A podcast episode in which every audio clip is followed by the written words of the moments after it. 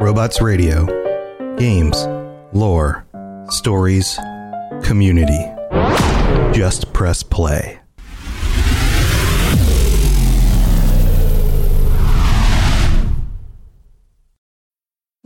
Need mealtime inspiration, it's worth shopping Kroger, where you'll find over 30,000 mouthwatering choices that excite your inner foodie. And no matter what tasty choice you make, you'll enjoy our everyday low prices, plus extra ways to save, like digital coupons worth over $600 each week. You can also save up to $1 off per gallon at the pump with fuel points. More savings and more inspiring flavors make shopping Kroger worth it every time. Kroger, fresh for everyone. Fuel restrictions apply.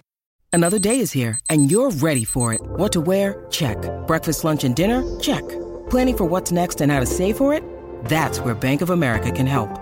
For your financial to-dos, Bank of America has experts ready to help get you closer to your goals. Get started at one of our local financial centers or 24-7 in our mobile banking app. Find a location near you at bankofamerica.com slash talk to us. What would you like the power to do? Mobile banking requires downloading the app and is only available for select devices. Message and data rates may apply. Bank of America and a member FDIC. Hey guys, it's it's Dave DeVito. Um, I'm just coming here to say uh, that I love the Fallout app, and I would like to tell you about the service that they use to make this podcast. It's called Anchor. The best thing about Anchor is it's free. You don't have to pay anything. There's creation tools that allow you to record and edit your own podcast right from your phone or computer. Now you can even add songs from Spotify directly to the episodes.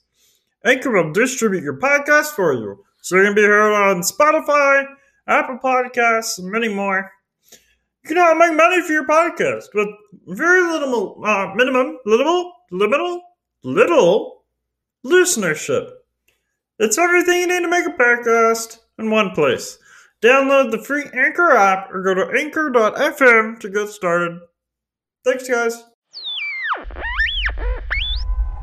Your attention, please. Your attention, please. This is your official civil defense broadcaster. One of the greatest threats would be radioactive fallout. Uranium fever. Where fallout is heaviest, it can even kill those who have not taken proper shelter.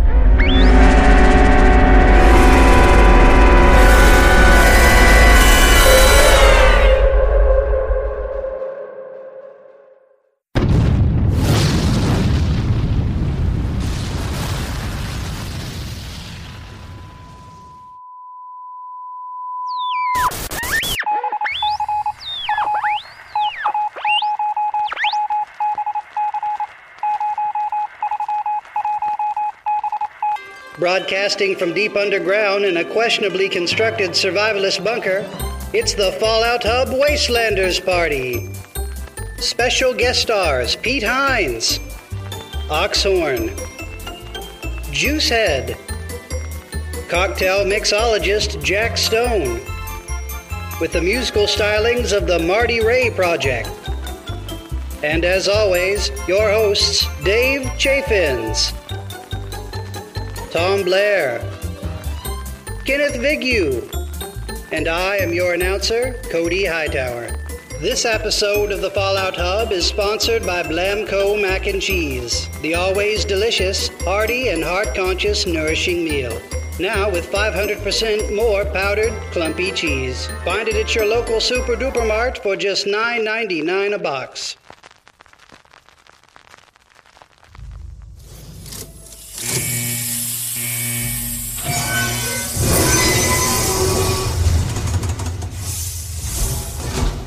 All right, Wastelanders, welcome back to the Fallout Hub. I am your host, Tom. I am the proprietor, as some people call it, of the Robots Radio Network, and also the host of the of the Fallout Lorecast. And with me on our podcast, as usual, we have Ken from Chad, a Fallout 76 story. Ken, welcome to the show. Thank you.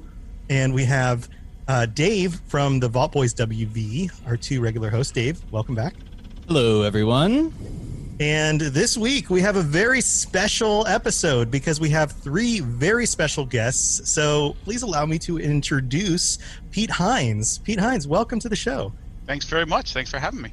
Yeah, thank you for uh, joining us to talk about Wastelanders. We're extremely excited, and we're we're super interested to get your opinions and thoughts on on some things. And uh, Dave, Also joining us, we have acclaimed lore master and Scotch and cigar connoisseur, Oxhorn. How you doing, Oxhorn? Doing well. Hi, everybody. Thrilled to be here. Can't wait to talk about Wastelanders. And last but certainly Kim? not least is uh, Mr. Juicehead. I'm not going to call you Mr. Head. That's going to be awkward. Yeah. Hi. Thanks for having me. Welcome Happy to be back. Uh, yeah. yeah, this is the time that we've had you.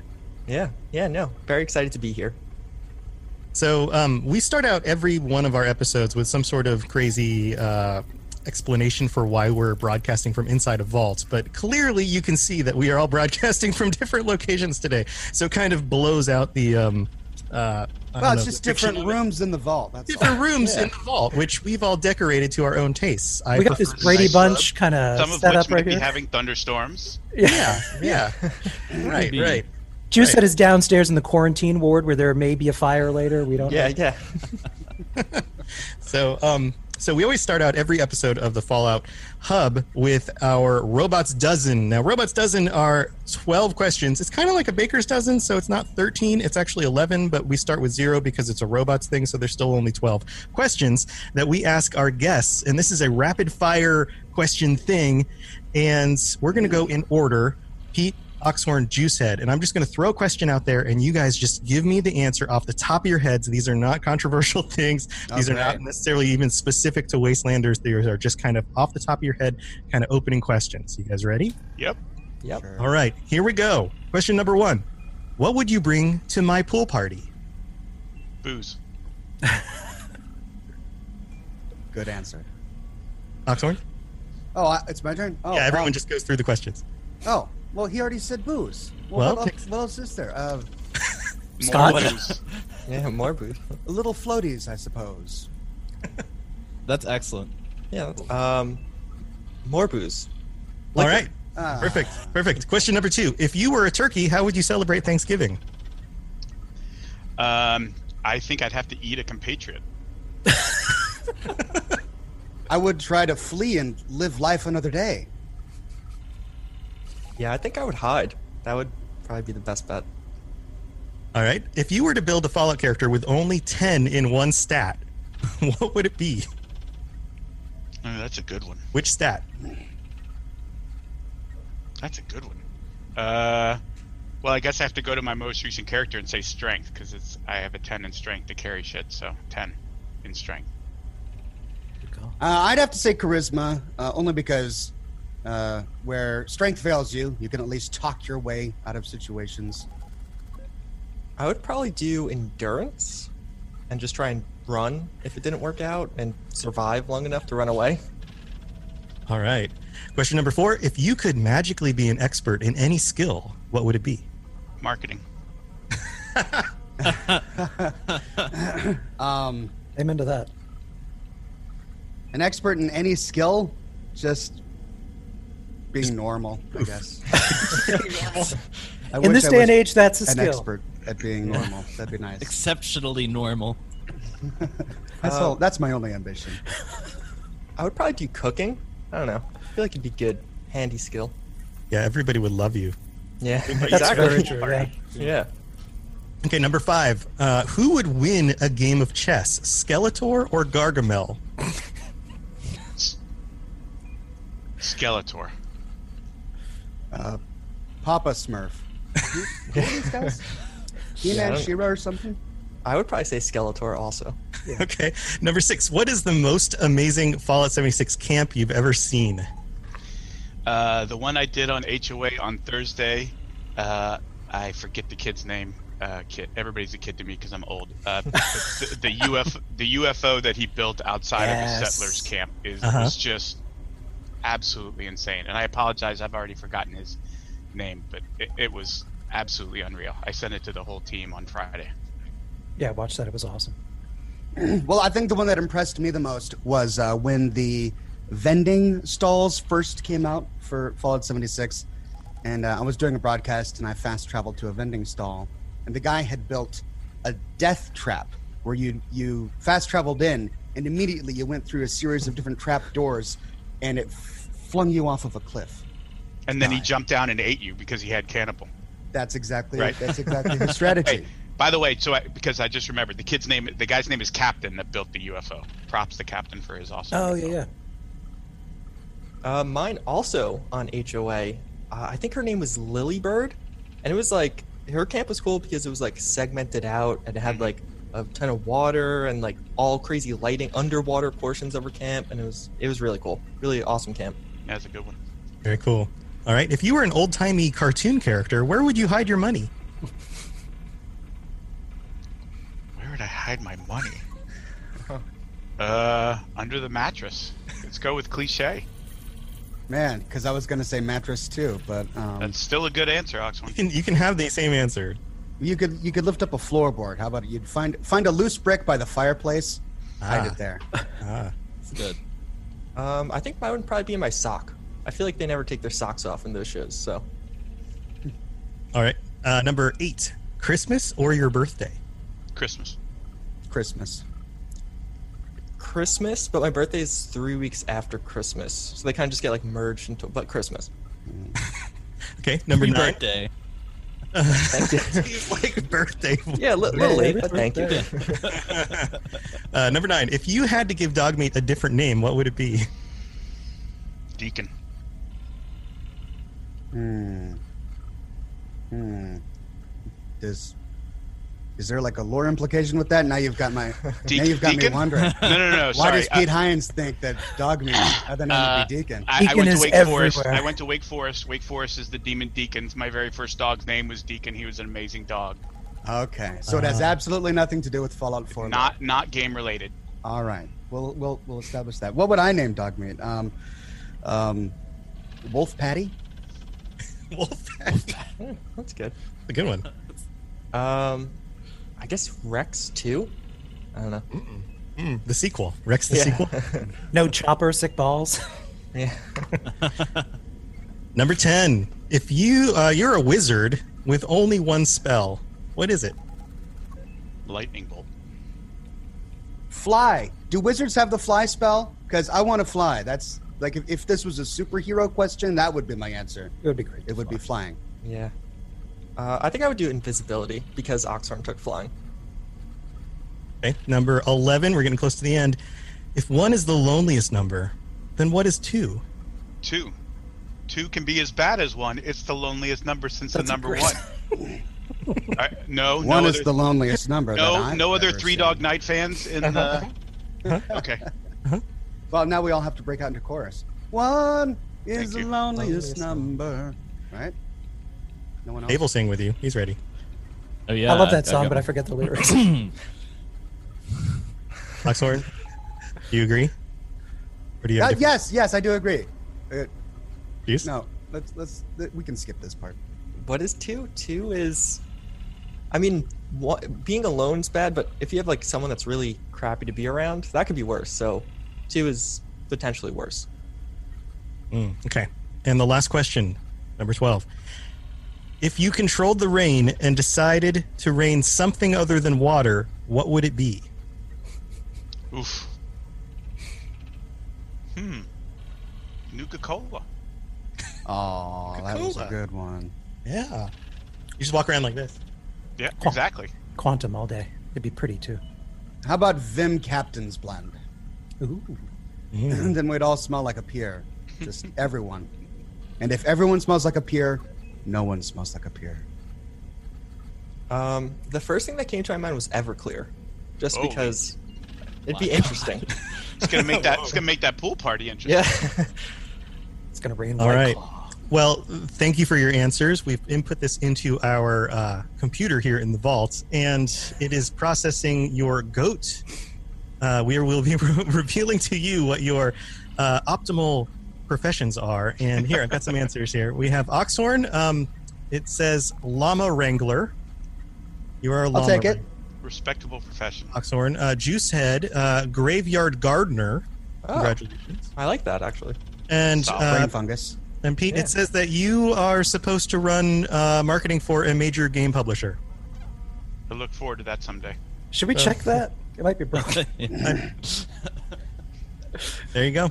All right. Thank you for thank you for participating in our goat. All right. Now we're moving on to mixology. Kia ora and welcome to Experience Bar, where we are still, despite the quarantine, making video games into cocktails. My name is Jack, I'm the bartender here, and thank you so much to Fallout Hub for letting me show you guys how to make a very cool, appropriately post apocalyptic drink the Tick Blood Tequila Sunrise. Let's get started. So, to begin the Blood Tick Tequila Sunrise, we are going to need a Collins glass filled with ice and our first ingredient, tequila. It's right there in the name, after all. But here's the thing anything uh, that's distilled in Appalachia isn't technically tequila. It has to come from a very specific set of towns in Mexico for it to be called that. But considering we're making this booze out of blood tick bits, I don't think we're worried too much about the technicalities. Two ounces of tequila. Lovely. Next, we have our orange juice, a key part of a real life tequila sunrise, and technically it's not in the game recipe, but it would feel wrong to not have it in here. So, top it up, but not quite all the way, because we are going to be adding another ingredient afterwards. So, we come to mute fruit mute fruit juice specifically. So the thing is about mute fruit is that it's never really defined as to what it is in the game. It's used to describe anything from th- kind of things that look like apples, right things to things that look like uh, blackberries. It's kind of weird. It seems like a catch-all term, but from my look at uh, the in-game uh, imagery, it kind of looks like a really messed up blackcurrant to me. So we are going to be topping this off, or rather topping it down, downing it up, downing it down, one of those, with uh, creme de cassis. But we're going to be layering it. So grab a spoon, turn it upside down like this, pop it in the top of the glass, and very slowly pour your creme de cassis over the top. And it will, hopefully, layer to the bottom. Lovely. You can usually do that without the spoon. The ice slows it down enough, but just to be extra certain, we uh, did it over the back. So there you have it, the uh, tequila, the Tick Blood Tequila Sunrise, but we're not quite there yet. It wouldn't be much of a cocktail without a garnish. So we're going to be adding a nice little orange wheel just there. Balance, damn you. There we go. And a cherry. Just pop it there. And a straw. Because we're fancy boys. There we go. If you like uh, what you've seen here today uh, and you want to see more Fallout 76 cocktails, you can head over to uh, the main Silly Goose content YouTube channel where we have a recipe right now for Nuka Shine. And yes, it's potent, and yes, it's blue, and best of all, it really glows. Hope to see you there, but until then, cheers. Thank you very much, Jack. We've prepared our own drinks here at home. What is everybody drinking or not drinking? We'll start with uh, Ken. All right. Well, I was going to make Jack's cocktail, but the liquor store was closed. So I have this really large goblet with a 10 year old port, which is really, really good. Ooh. Is it Tawny or Ruby? It is, uh, begins with a G. G port. I'm one of those people who buys what it is without paying attention to the brand label. Awesome. Tom, what about you? I'm just drinking water. Just keeping the pipes ready. Stay hydrated. Flush those pipes. Oxhorn? uh, I'm I'm drinking the the Oxhorn special, and to make the Oxhorn special, you take a clean and empty glass, and you pour one part Scotch to one more and part another part Scotch. and you Wow. Does it matter the order in which you do those, Oxhorn? Is it You can be creative. You can do uh, one I'm- before I'm, the I'm- other. I'm, writing this down just for okay. Take Mixology and all. We you could said, test what about you? We could test both orders and see which one tastes better. You said, what about you? I'm drinking similar to Oxhorn, uh, Nikka coffee grain whiskey with a scuff label that you can't really Oh. tell. It's very good, very good. Favorite whiskey by far. Nice choice. Yeah. I am drinking. Um, here's my coffee cup, and that's got some coffee with like a shot of Contradiction Bourbon, which you can buy in Lewisburg, Virginia, uh, West Virginia. And then I have my water bottle here, and I've talked about it multiple times in the show. There's my sticker that says "I met Little Sebastian at the Pawnee Harvest Festival," and I love that sticker so much. Double fisting water and coffee whiskey. You reference that all the time, and I finally get to see what it is. Mm. All right. Well, let's move on to our interview questions, You and we're going to start off. oh, Pete's sorry, drinking Ken? too. Oh, Oh, Oh, I'm sorry. Just, Pete. I'm just drinking. I'm just drinking root beer. Too early in the day for me to start drinking yet. Good enough. good call. All right, sorry to jump on top of that. Um, Pete, let's start off with some interview questions. We've got some questions for you, and Okay. I'm very interested. Let's start out with kind of a, a broad, a broad question here. Um, what are some of your takeaways from the year one of overseeing uh, Fallout 76? Games are hard. Games are hard. It's hard.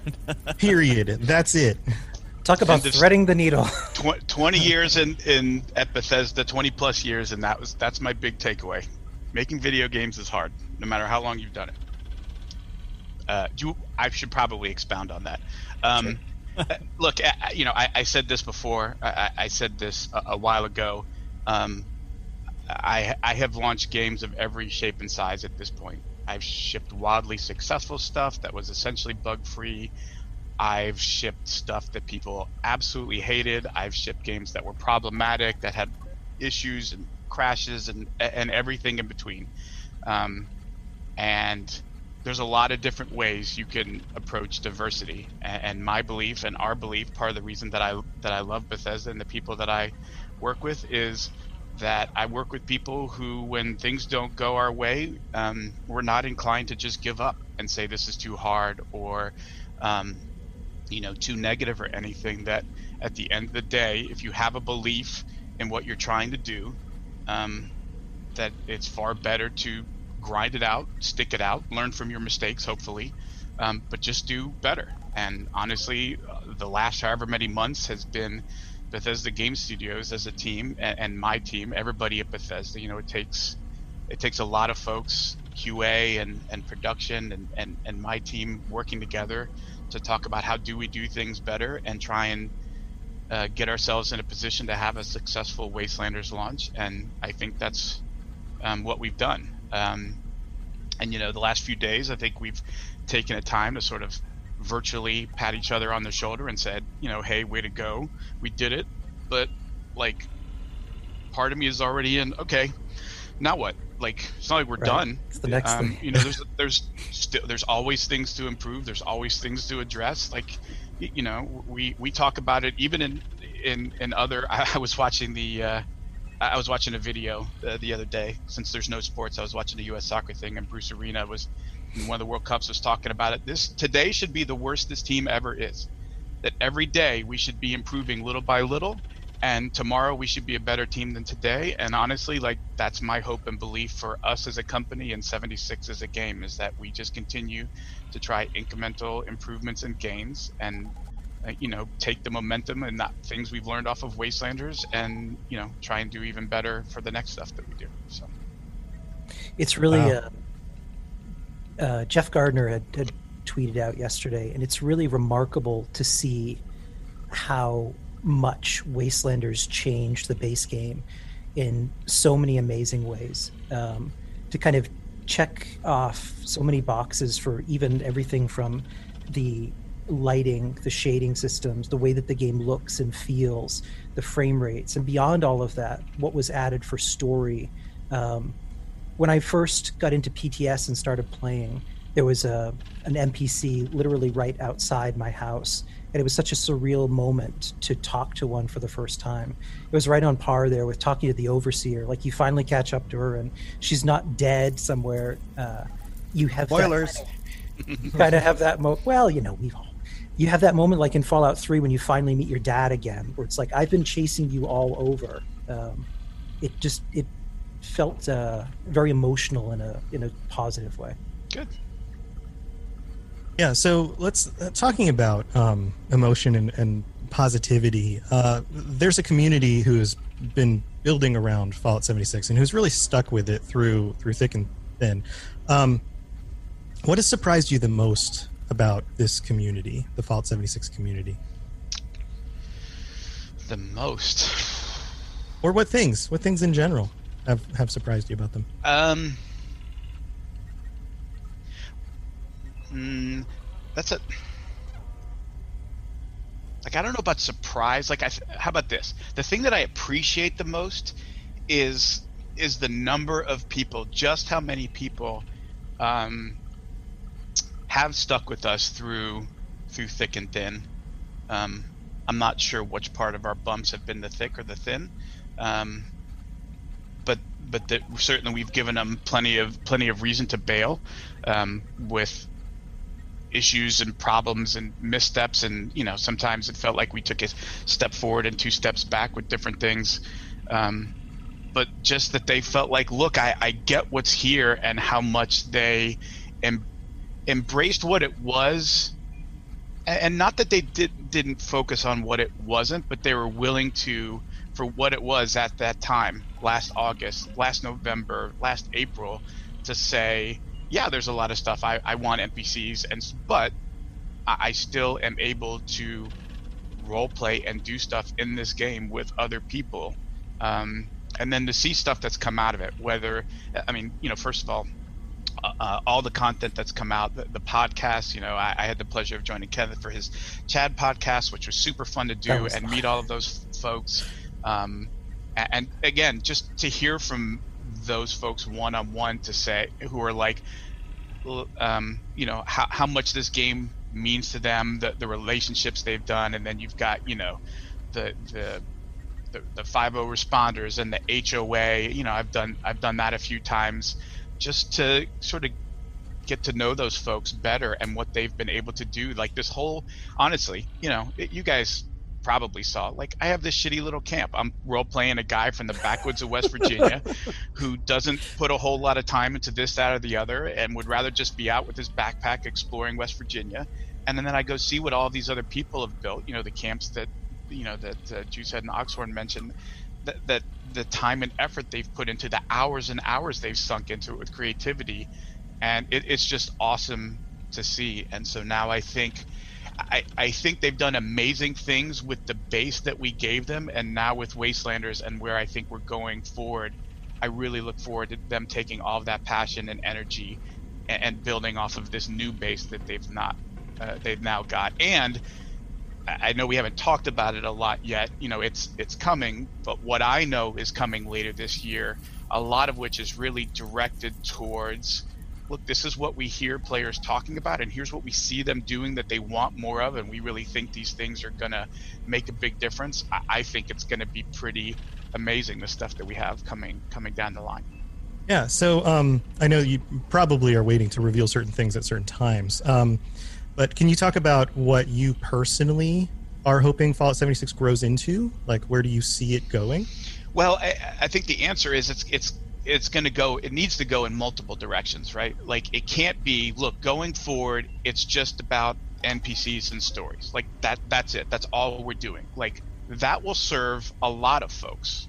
That will serve pretty much all of the folks. But there are but at the same time there's folks who appreciate that stuff but are also super into other elements of this. Like base building, for example, yeah. right? And like, well, that's really important. So if you only do NPCs and story building as a, somebody who's really into the base building and camps, like you, this is as far as you're going to take me, and this is the most you're going to get me as far as tool sets. So, you know, I think it's going to have to go in a number of different directions at different speeds, uh, at different intervals. But, um, you know, I think that will be important. You know, the M word is still floating out there. People wanting to know about, hey, what about mods? And and you know, that's always been something that we've we've brought to the Fallout franchise based on the stuff we did in Elder Scrolls, and and something that at some point um, I'd like to see us uh, bring an answer and a solution to for folks who want to change their experience in some ways. So, um, eh, but you know, the time frame I'm talking about there is not. And hey, let's see if we can pull all that off by June, right? We're talking about years. Like how, over the next few years how are we going to continue to grow? But again i think there's so much stuff on a system level that they've done with some of the instancing stuff and other things that will really um, open up a, a, great base for, for us to build new content and new things for players going forward. And i'm, I'm excited for what we have planned and, and i'm excited to see what players do with that. Yeah kind of outside of, of fallout 76 itself with i guess e3 and some of these other event cancellations and in this current crazy pandemic crisis that we're in, do you see the industry kind of moving more towards digital events, or is there still a, a venue for those large press events? What's kind of your take on, on I would suppose, the marketing climate right now? Well, yeah. Right now, it's if you're planning anything that's not digital, you, you know. I mean, the main reason that we canceled QuakeCon was we didn't think logistically we could we could plan an in-person thing and not and not be able to do the things we're used to doing for the last 24 25 years of doing QuakeCon. Um, and you know the problem is let's say you had a big in-person thing in November. Well, how in this climate are you talking about like hey, you should sign up to come take a trip out to here to like it's it's totally tone deaf right now. Like people are dying and people are getting really sick and we have colleagues and friends who have folks who have passed away from this like you, you have to accept what's going on. I think going forward it'll be a mix and, i don't think there's any one solution. I mean you've seen any number of folks. Nintendo just, just does just fine with their nintendo directs. Like right. they reach a massive audience. It's wildly popular. Treehouse stuff does awesome. Like so I, at the end of the day I, I think it'll probably still be a, a mix. Um, me personally um, I don't mind taking a year off from E3. 20 years in a row of, of doing that is a grind. Um, I know it's fun to attend. It is an absolute uh, nightmare to work on. It is just months and months of stress. And on top of all of the work you're doing to make games and market games, you're also just putting untold amounts of energy into this single one hour thing. That said, I mean, I'm kind of looking forward to E3 next year and, and, and doing something like we've done in the past, but we'll, we'll see. I mean, you know, sitting here right now, I, I don't, I don't know what it's going to look like going forward, but I still think it's important for us. It's why we do the community things at PAX East. There's just something about getting this to stand there and talk face to face. You know, the conversations I get to have with with Kenneth or or anybody that shows up that says, you know, I want to talk about, I want to ask you questions. You know, that I, I use Twitter the same way I use PAX East, right? I talk to you like if you were standing in in front of me, and there's something to be said for being able to do that with fans that they can look you in the eye and, and have a conversation and understand where you're coming from or that you know you can ask me a question. You can you can t- go on a rant about how upset you are and i'll stand there and take it and, and give you a response or try and give you context. Like i think that one-to-one is is still super important at least for, at least for me for us. That's that's kind of my take. Yeah, um, uh, uh, from meeting you at Bethesda Game Days, I can I can attest to that personally. You you are very open to having conversations and very approachable, and um, that is that is very appreciated because there aren't everybody isn't like that, and you, you know when going to these events is a lot of work. I'm sure it's it's extra time for you on weekends and extra time, you know, preparing and all that. And I can also see how uh, taking some time off from that would be kind of a relief in order to help you prep for the next year and kind of get pumped up for that as well. That makes a lot of sense. Yeah. Did you have something? Oh yeah, uh, just kind of uh, it's kind of a depressing subject matter, I guess. So kind of kind of moving on and bringing a little bit of of levity. There is one question that I wanted to ask that I think that some people have been wondering. Okay. Um, there's a running theory, um, kind of getting into a little bit of conspiracy, that uh, Pixar films are located with within the same universe. Do you have any comments on the possibility of a Bethesda verse? For example, would we see Vault-Tec and Doom, or Wolfenstein and the Evil Within? Um, I mean, the short answer to that is very easy, and that it's no.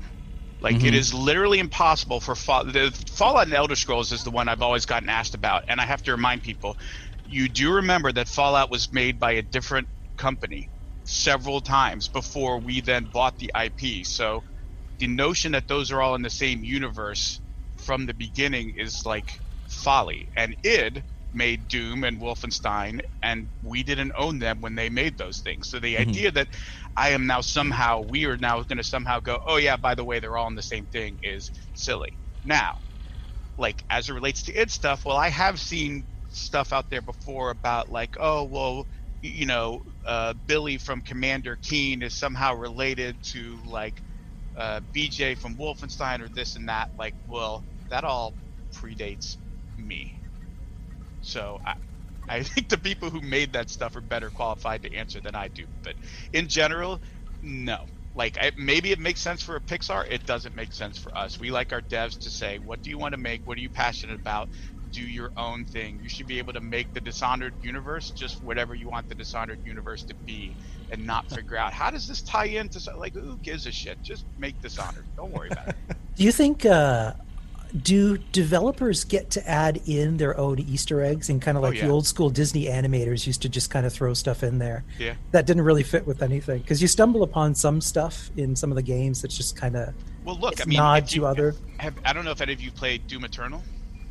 Yeah. Yes. Yeah, yeah. Um, I spent an extensive amount of time, uh, longer than I should have, uh, going through every single title for every single book in the Doom Slayer's base to see what was in there. And there's all kinds of stuff in there. There's a there's a wasteland survival guide in there, right? And you're like, well, what is that doing in Doom?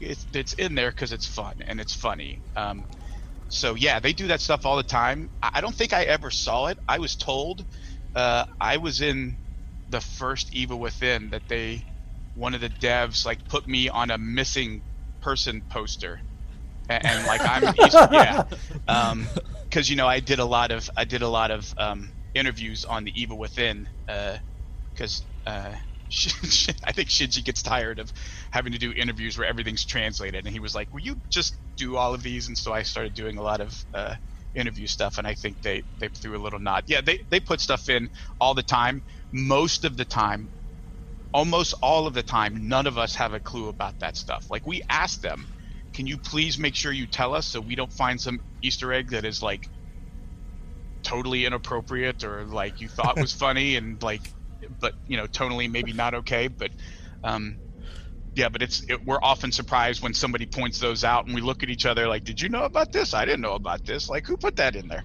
So. And that's your story, and you're sticking to it. that's my Um, story and i'm sticking to it.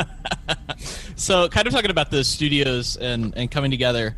Um, one of the things that I noticed when when Fallout 76 originally launched was that there was even some input from other studios like Arcane into the game itself. So, has there been any kind of like insight that Bethesda's drawn from other projects like Elder Scrolls Online when it comes to the Wastelanders expansion? Yeah, yeah. I, I mean, just uh, not even specific to Wastelanders, just 276. I mean, one of the things as a company we really, really strive to do is to encourage sharing of information, sharing of resources, sharing of approaches across our studios.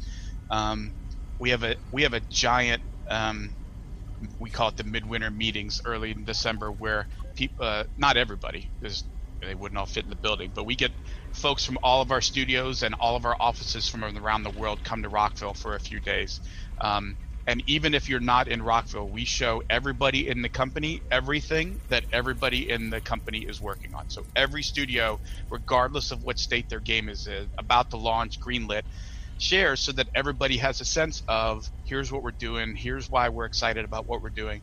And so yeah, when it comes to things like servers or CES issues or design problems or whatever it is, like somebody in the company, you know, you use the ZeniMax Online, you know, there's folks there not, who haven't just been working on Elder Scrolls Online for five, six, ten years, but had experience before they came um, to Bethesda, or folks that are arcane that like, well, maybe the thing they're working on right now isn't related to that, but in their previous job they did something that like, hey, I've got a little experience with this, and here's some ideas on how to do this, that, and the other. So we really try and encourage sh- sharing across disciplines, across studios, wherever it makes sense. But again, that's it's more of a dev thing, right? It's it's not a like you know share three things with everybody else today it's more of a like if you have a problem you need to reach out designers talk to designers artists to artists that kind of thing It's really good culture. Yeah. Yeah. So, um, to to wrap up this uh, segment, the last question I'd, I'd like to throw out there is just what is your typical night of playing 76? What is that like? You said you like to explore. I like to explore too. Yeah. So so the the the character the the the, main one that I have um, I usually play on Xbox mostly because after a day of being at my PC uh, I, I'm looking to not be at a keyboard. Um, plus. I can sit next to my wife and she can sort of participate in what I'm doing. What I spent a lot of time doing was I would just pick sections of the map and be like, I'm gonna explore this today. Like, there's stuff there I don't think I've discovered. I'm just gonna walk that way and see what there is to see and see what there is to find. Um, uh, sometimes it's just like I have no disease cure. Uh, and I need some, so I'm going to go on a scouting trip today. I'm going to go down by Flatwoods. I'm going to go over by uh, Slocum Joe's and look for fire cap and you know get the ingredients I need to make myself some disease cure stuff. Lately, uh, I rolled a new character for Wastelanders, and so I'm starting all over again from scratch as a new experience. I'm not entirely sure what approach this build. I mean, I'm only like I don't know seven or eight or something. Um, but I started a new character on Xbox. I started a new character on PlayStation 4. Um, yeah, and I'm just sort of like I don't know, grazing, like going back through doing that doing that goddamn water test in Flatwoods for the 500th time. Like Rose is waiting for you. Yeah, she can't wait- wait to see you. Yeah, I bet she can. Um, but yeah, and like the I- DMV. yeah, I just like doing stuff at my own at my own pace, um, and, and just kind of logging in and see what I feel like doing that day. Like Taylor Swift has said, everything has changed. Yeah, exactly. Yeah, I started a new character too, and I'm, I'm going to see if a uh, 10 charisma build is actually possible. Is viable. Yeah, we're going to see. We're going to see how that works out. Charm the Raiders. Cool. Um, well, let's move on to Oxhorn. Oxhorn, how's it going? Going all right. Glad to be here. Yeah, welcome, welcome to the show. We're, we're excited to have you. Uh, you're one of the guests that we get a lot of people recommending and, and asking for. So I'm, I'm glad we were able to make this work. Um, so let's let's start out with this. Uh, now that you've had a bit of time to create content with back again with traditional Fallout dialogue, because the dialogue trees are back in Wastelanders. What are some of the differences in creating uh, series with or without traditional NPCs? well, uh, with uh, uh, Fallout 76, before traditional NPCs came back, it, it was easier to create content because it was all uh, uh, holotapes and notes. So I was either uh, recording a holotape or reading something myself. With um, NPCs, it's much more interesting to have a, a conversation with with NPCs. But from a content creation perspective, it's also really difficult because unlike with the previous Fallouts where you could quick save before talking to an NPC so that you could go back and go through all of their dialogue, there are certain points when talking with an NPC where you get through a dialogue tree and that's a point of no re- return. And you can't go back and explore some of the other options. So I've been frustrated. It's probably a unique frustration for, for somebody who's trying to do a lore video and trying to get all of the different options where um, I find myself tabbing out of a conversation and then re, uh, in, uh, restarting a dialogue so that I can hope to find an earlier piece, but then I find that I've advanced too far in the conversation. So, uh, so it's at the beginning of my live streams of Wastelanders, I had to kind of get used to the new dialogue system, and now I think I'm timing it right because there's a tiny little pause when you know that the point of no return is coming up, where you can quickly tab out and then go through the beginning dialogue options again before moving on to the next segment where you're kind of stuck into that dialogue tree. So it presents its own challenges, but um, the dialogue is really funny and, and it's fun. Yeah, I've, Life presents problems where it's like uh, I'm trying to be funny, particularly to a character, but then I end up just pissing them off and they won't talk to me, which is how that I works. find that I, I want Just to like know, in real life. Yeah. I, I want to know what the really sarcastic or the mean dialogue option is, but then again, I'm not playing. I'm not role playing a mean character, so part of me wants to just choose the nice, you know, goody two shoes option because that's my character. But then I've got this audience that they're watching and they're like, "Do the sarcastic option." I'm like, "Ah, "All right, we'll do it." And then suddenly I, I realize that I, I lose reputation with Foundation because I pissed off Paige. Whoops. Whoops.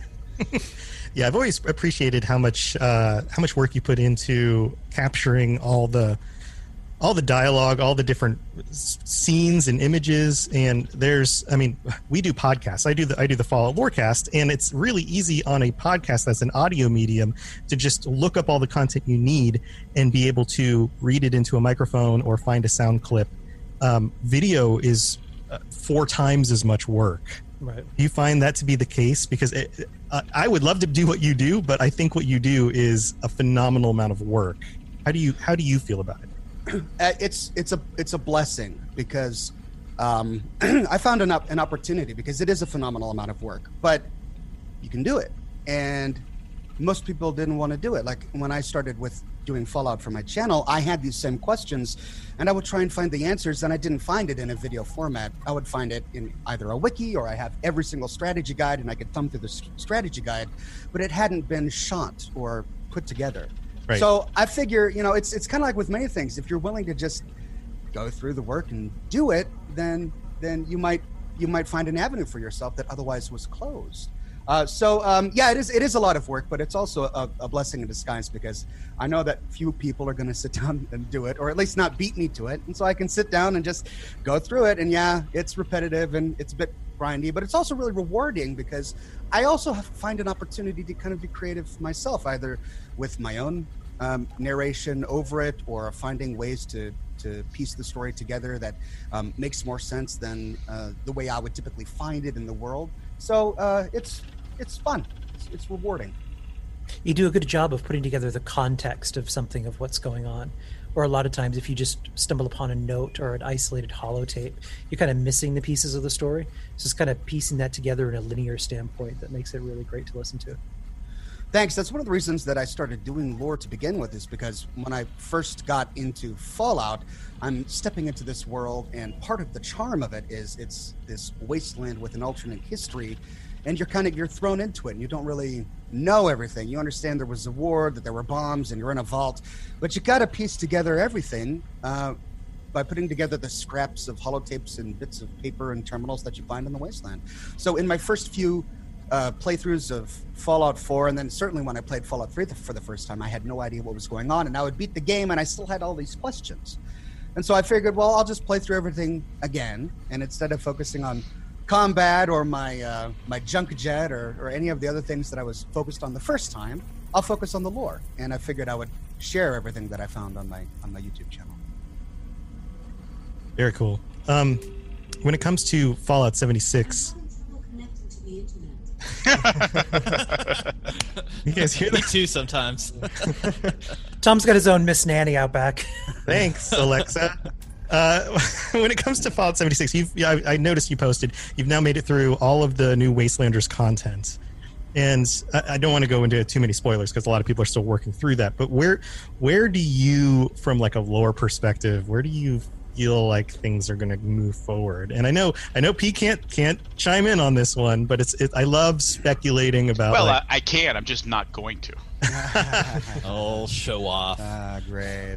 I love I love speculation, especially with when people who have a lot of um, knowledge in the lore, like somebody like Oxhorn, can can look at things and go, okay, this seems to be maybe where we're going, or this is where I'd like to see it go. Well, I'm, I haven't gotten through everything. I've gotten through all of the quests so far. So the main Okay, story all the quest, quests, right. the um, the Duchess quest, and then all of the allies. At least I think I've gotten all of the allies. I've gone through all of that, but there's still a lot of new locations that I haven't explored, and uh, a, a lot of lore that I haven't uncovered. So I'm really looking forward to finding all of that. In terms of where it goes, I mean, I have a lot of a lot of questions that I want answered. Um, I want to know more about the interloper. What, what is this interloper thing? Uh, we find it in the Lucky Hole mine, and it's just sort of beating. And Have you been to the deep yet? I have been to the deep, and uh, I Have mean- you wondered what, if anything? Yeah, well, I, I called him the son of the interloper because Yeah. it's it's it's teeny. It's an itty it's an itty bitty interloper. So if you But- hit it, it does have a different colored blood than the interloper does, which is the only thing I noticed. That's What? a small difference. See, I didn't even notice color of that. the blood. See, I The shot is- the original interloper. I shot him a couple of times. I'm like, yeah, that's that's red blood coming from a plant. I'm Yeah. suddenly very disturbed. And then I Tim's found over here going, "What do you bleed?" so we tried it again with the son of the interloper, and it also bled, but I didn't realize that it was a different color blood. Now you've given me cause to pause. Hmm. but yeah, I want to know more about the interloper. I want to know more about uh, what the the cult of the Mothman, because um, I mean, you've got this Mothman who's tranquil and uh, you know the wizened Mothman, but then you've got the Mothmans that are very violent, and it seems like the violent ones, ones that have, a cult that have grown around them, uh, taking over Point Pleasant. So what what kind of went on there? What happened the night that the bombs dropped? Where all of those cult, uh, cultists inside Point Pleasant went to the rooftops, only to be vaporized, and yet we still find cultists wandering around Appalachia. What happened there? Um, I mean, I've got questions about. Uh, I don't want to get too deep into spoilers, but the U.S. military arriving to talk to you if you side with the Foundation. Uh, how did how does that work when you have the Brotherhood of Steel, founded by Roger Maxson, who basically took over the remnants of the U.S. military? Um, I mean, there are lots of different things that have been introduced with Wastelanders, uh, and then Fallout Fallout 76 in general that. I want to see expounded upon. I mean, what I don't want is I don't want these things to be kind of touched upon and then released. And they just kind of well, you know, whatever you believe, that's that's that's the reality. I, I don't like things like that. I kind of want to. I, I like the ability to tell my own story for my own character, but when it comes to like the plot of the world, I, I, I kind of do want want some answers. So I'm look I'm, I'm I'm looking forward to seeing where those stories go from here on out. There's a a lot of people who uh, are really hoping that at some point the Brotherhood of the Steel and the Enclave show up at some capacity, um, where you go through in the original quest line repairing the connection to the Zax Muldoon or the, the Kovac Muldoon rather. Mhm. Um, it's interesting to see if Modus becomes more of a threat and is able to to contact the oil rig at this point in history to get some. Yeah, this is this is something Ken and I discussed about It how that that might be a thing coming up in the future. Yeah. Yeah, Modus is an, an interesting character. It, it it very well could be. I mean, we already know For any 200 years. expression, he has a perfect poker face. Yeah. Well, Damn. Let, let- let me just interject here. You guys are talking on a level that I couldn't tell you shit about anyway. so you know this by now. I, like I'm not the lore guy. I was terrible at history. If you ask me to remember names, places, and dates, I will fail on every subject at every possible term, whether it's a game I worked on or not. So, like, you're talking about all this stuff, and I'm like, phew, I don't even have to play coy here. Like, I don't know what the hell they're talking about. So. Perfect. Well, uh, I mean, we already know, um, based on the events of Fallout 3, that 200 years after the bombs dropped, um, uh, if there was a strong enclave presence in West Virginia, it wasn't strong enough to uh, have that great of an influence on the East Coast, which is why uh, Eden was able to do what he did in the Capital Wasteland, right? So I am curious to find out how the Enclave story progresses. I don't know if I would want it to be a primary or or big motivating part of the story going uh, going forward. And I have similar thoughts with the Brotherhood of Steel. I was surprised when I learned that the Brotherhood of Steel was going to be making an appearance in Fallout 76. I didn't know how that was going to work. And then when we find out that uh, Roger Maxson didn't actually travel from the West Coast to the East Coast, that he just contacted people and Elizabeth Taggerdy rebuilt the Brotherhood or built the Brotherhood there. Um, that then that made much more sense. They've all died out now, right? Communication with the the West Coast chapter is all but extinguished. So I don't expect the Brotherhood to make any further re, uh, emergence within um, uh, Appalachia. I would be surprised if that did happen.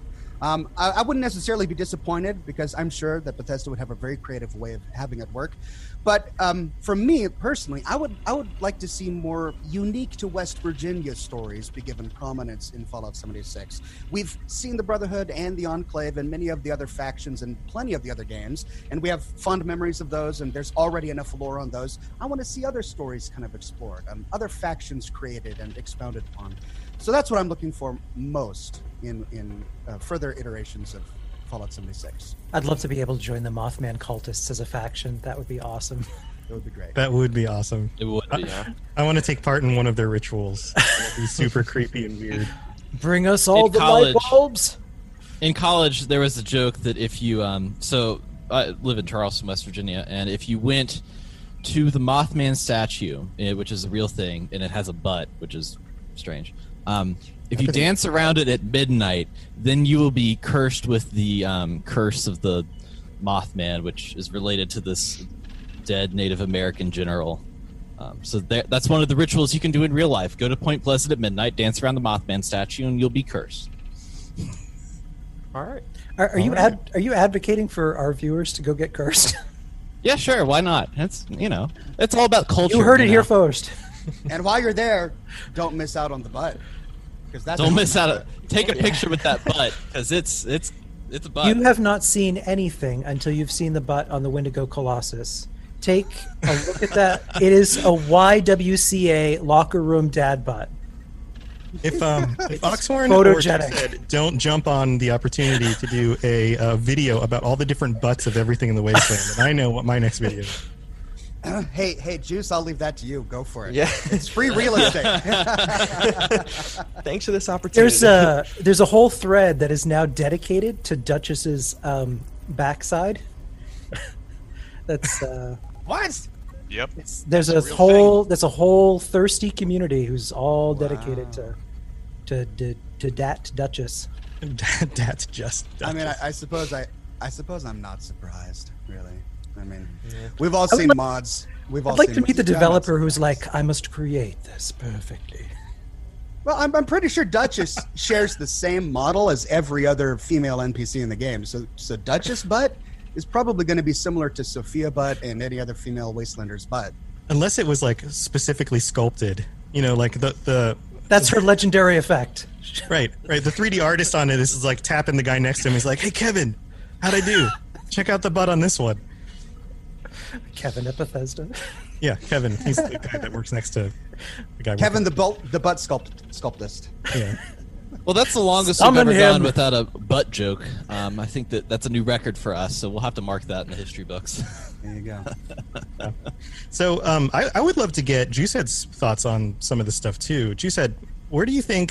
First of all, how far into Wastelanders have you gotten personally, and where do you think it might be going?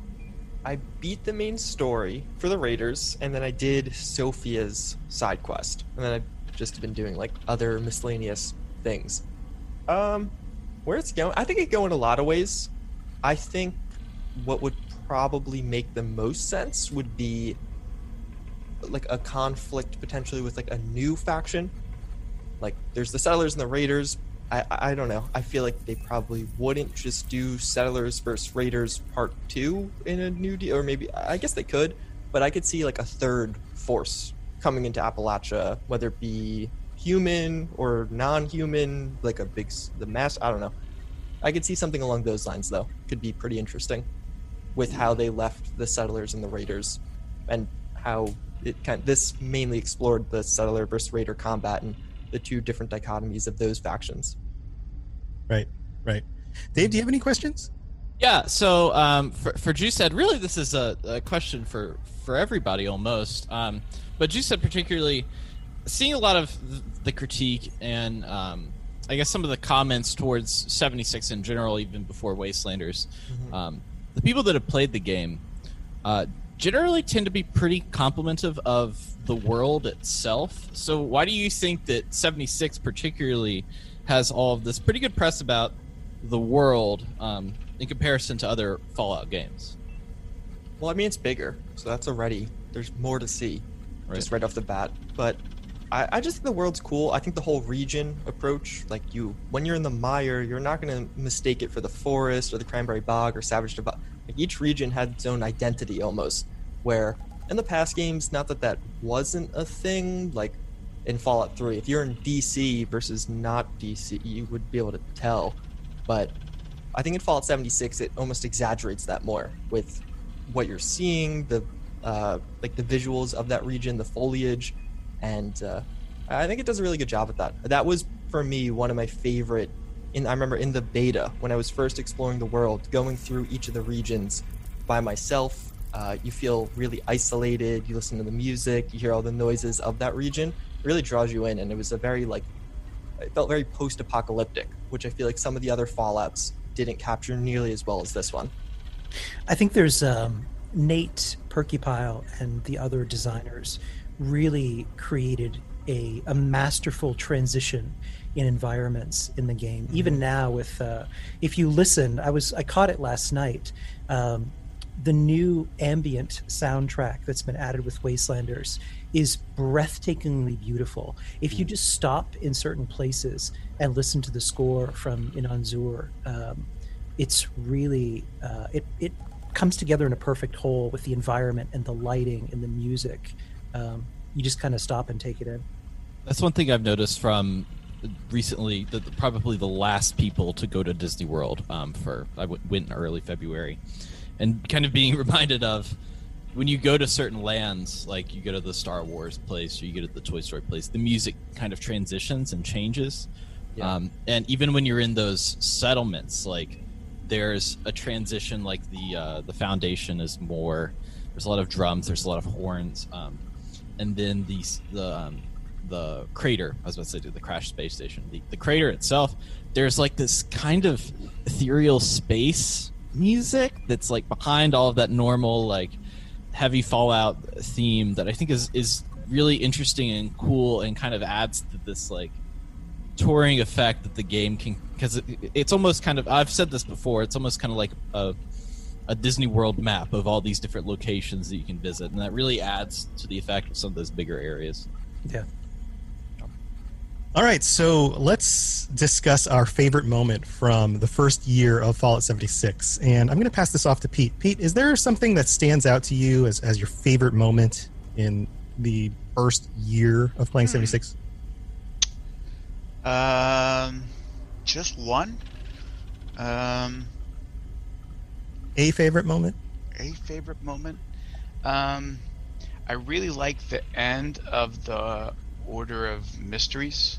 Um, yeah. Quest line, like sort of finding out how that all resolved itself and and so forth. Um, that and the uh, and the Gorman quest that Rose sends you on. Um, I- I I wasn't exactly expecting that. I don't know what I was expecting, but I I found that particular uh, part of her of her quest line um, interesting. Those are two that jump out to me. Cool. Oxhorn? well, uh, I think uh, I've got two really memorable moments. Seeing the Mothman for the first time, um, it was unexpected and really cool because I was in the mire at the time and I had just gone to the Hunter's Shack and I uh, just saw this. I heard this noise and this big black swooping thing go shoof right down, and I was freaking out. It was a live stream, and I was I had no. I was just like this level eight character with weak weapons, and this big freaking scary thing with giant eyes appeared, and I was freaked out. Thankfully, it wasn't hostile, so I got to sneak up and take cool screenshots. that was a really cool moment. And then um, much later on, after we had uh, we had read everything in, in Fort Defiance and learned about the Brotherhood of Steel, going into the cave and finding Elizabeth Taggerdy's body was just a really powerful moment. Listening to those holotapes, Mhm. and then seeing the ruined uh, lab there and connecting the dots between the scorched plague and what the Enclave was doing was like a really cool moment just in the story of the world Yeah. that I enjoyed uh, uh, discovering. That's a good one. You said. So for mine, it was almost it wasn't purely in game. It was almost I guess a little meta, but for with Wild Appalachia, the whole uh, Sheepsquatch experience I thought was really cool because Yeah. there was everything came out. I think it was the Lying Low quest line. It was called, and everyone expected okay at the end of this would be Sheepsquatch. You get to the end of it, spoilers, it's not a real. It's the imposter Sheepsquatch, and then we were just kind of left like oh so what happened? Where's where's the Sheepsquatch? And even among the community, it was like very confusing as to what. And then there was like a tease. You heard some sounds in game. You could find, I think it was the quills of the Sheepsquatch somewhere, and the gradual build up to the eventual. Oh, here's the real Sheepsquatch. I just I remember it was a really really cool experience when it finally one day just dropped and it was there. Surprise. But yeah, the that whole the whole community was really talking about that because you Yeah. find the campsite with bodies and quills, and you're Mhm. like, "What's going on here?" And there was the holotape I remember. Yep. Yeah. Yep. Yeah. And then there's what happened to that poor fellow uh, when he activated the imposter Sheepsquatch, and we heard on the holotape Oh exactly. yeah. I mean, that was terrifying. he went bye bye. He got a, quite a reaction from the viewers during my live stream of that. Ken, what was your favorite? Uh, like Juice said, mine isn't so much in game as it is a little meta. Um, because I've, I've been involved in a lot of communities, I think the most memorable thing for me is stumbling upon some of those and seeing the groups that have taken the, the sandbox of the game and made it into an interesting experience. Um, the Fallout 5.0 um, and Ray and Lucy were the first people that I met that had created a complete role playing faction in the game.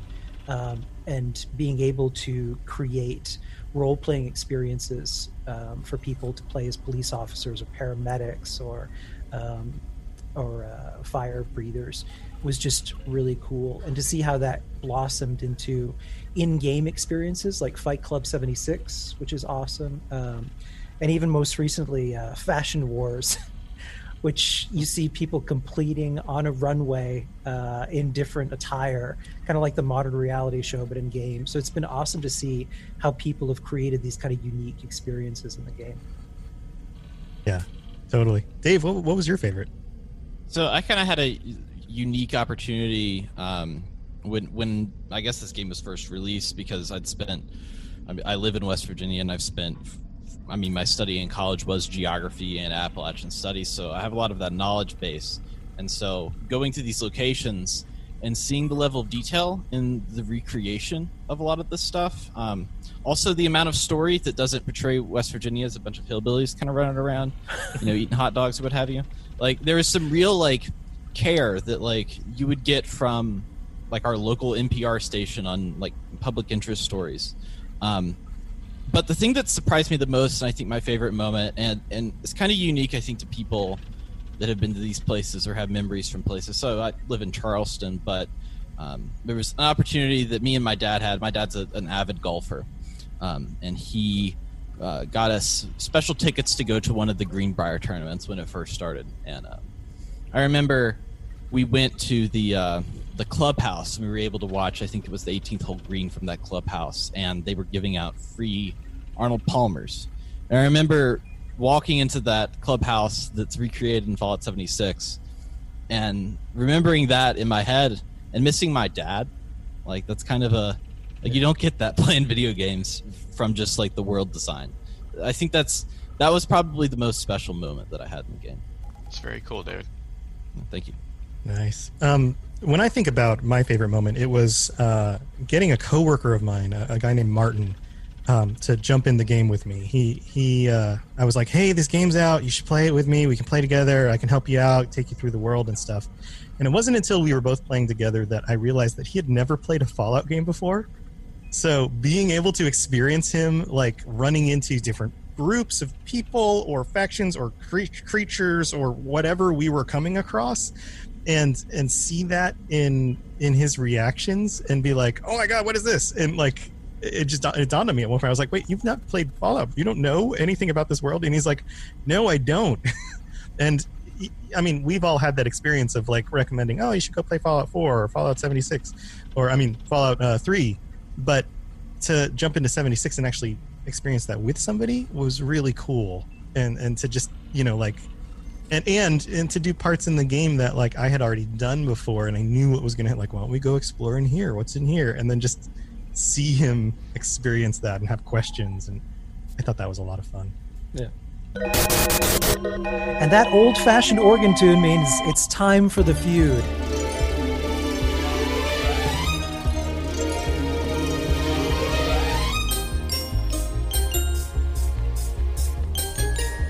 Returning home to Appalachia to cl- reclaim their lands by any means necessary, it's the Raiders, Pete Hines and Oxhorn. Give a wave. Raiders. And all the way from everywhere to plop down and declare this land is now theirs. So tough titty said the kitty, it's the Wastelanders, Juicehead and Dave Chaffins. Yeah, I don't, what, do- what do Wastelanders do? Cool. Let's Squatters. stuff. We have a marvelous show for you tonight. We have two teams who are going to come out and battle each other out for domination of Appalachia. I wish both teams the best of luck. Now, let's play the feud. Kicking things off for the Raiders is Pete Hines, and for the Wastelanders is Juicehead. Now, we conducted a survey of some noobs at Flatwoods and some bloodthirsty Raiders at White Spring Station, and we got their answers to a question. The top four answers they gave us are up on the board in order of popularity, and you have to guess the most popular answer.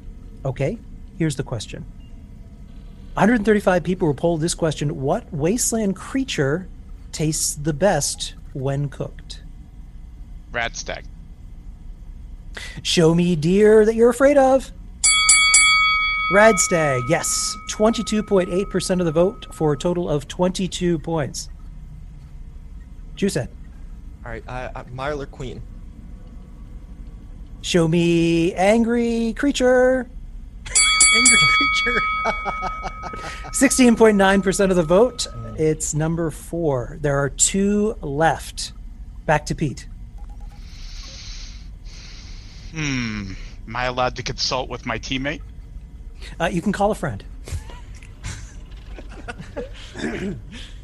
So Ring, Ox- ring. ring, Ring, ring. Um, Oxhorn. I- I'm thinking mole rat just because they're everywhere. But What about the honey beast? oh, They that's taste not- like honey. That's not bad. You want to go with that? Yeah, let's go with that. Let's go with that. We're gonna. I'm, I'm gonna go with honey beast. Show me store bought honey on legs. Mm. Oh, No. Oh. No. Back to Juicehead. Can I also phone a friend? You too can phone a friend. All right, Dave. What? What? Do you, oh, ring, ring, ring, ring. Dave, are you there? Oh, hello. Yeah, oh, Um, hello. So I was uh, thinking Radroach, just because the memeability of it, but I don't know. And it's like everyone knows a Radroach. What about like a well, like a Deathclaws? Probably like. Oh yeah, get a that is good. Yeah, a Deathclaw. that. Yeah, no, that's probably all right. Either I- one. I would go with Deathclaw. Show me Deathclaw. 15 feet of nope. Yes, number one answer at Oh, 27.9% of the vote. Actually, no, that's a number three answer. Oh. A number three answer. Double check that. Yeah. Or I'm sorry, number two answer. That's the number two answer. Uh, oh, you know what? It's weird. It didn't give me an order. All right, so we did pretty good. Good calling Steve Harvey. This is a sham. Good enough. Yeah. Ken, if you look in the Discord, if you scroll up, you'll see all the all the ones. Yeah, I snipped the same ones, but the, Okay. uh, it didn't give me. Yeah, if, if look at the bars, you can see. yeah, yeah. Right. Steve Harvey, also from Welch, West Virginia. So Deathclaw is the number two answer. Deathclaws two. What what was the one that we didn't get? Uh, We have one more left. So back to Pete Hines. Um. Hmm. Yeah, I'm gonna go mole rat. They're everywhere. Uh, no, no mole rat. Back to Juicehead. One. Uh, now I will go Radroach. Show me DEFCON Decon. Uh, no.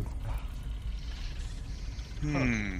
Does it have to be meat, or can it be things like eggs and stuff like that? Oh yeah, that's true. It could be anything that you Land people would have answered. creature. Creature. Hmm. My next guess. Hmm. am am I allowed to call Oxhorn back? Absolutely. Ring ring. Uh, uh, yes, I'm here. Uh, uh, so now I'm thinking like, is it Yao Guai? Is it, or is, uh, or is it? I mean, are we overthinking it and it's Scorchbeast? Oh, oh, maybe. So Yao Guai, that came from from bear, and my dad once told me that bear is really stringy. So maybe not bear, but bat. I don't know anyone who's ever eaten a bat, and mutated bat. Well, All right, you know. know what? So I, I'm, gonna, I'm, I'm gonna go Scorchbeast. Show me giant bat. Mm. No. Oh, Oh man. they don't know what they're missing.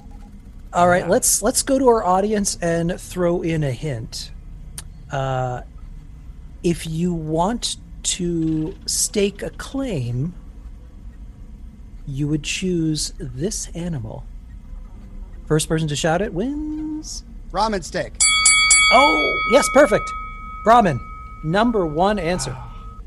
Oh man. Good answer, Ox. Yeah, that- I should have known that. Raiders. Ah. All right. Next question we will go to uh, Juicehead for the team of That's Mine. Uh, we'll also have uh, Oxhorn answering for the Gimme Gimmies. We polled 123 people who replied to this question Who would you marry? So we're looking for a Fallout major character, someone that you would marry. Any Fallout? Any Fallout? Cait. Show me that, Cait. Number two answer, 35.8%. Huh. I mean, I feel like the obvious next would be Piper, but I'm just gonna go for Preston. Show me that microwave sausage ghoul. Oh, no. Uh-huh. Um, well, Back to Oxhorn. I guess we'll Feel free have to go call a friend.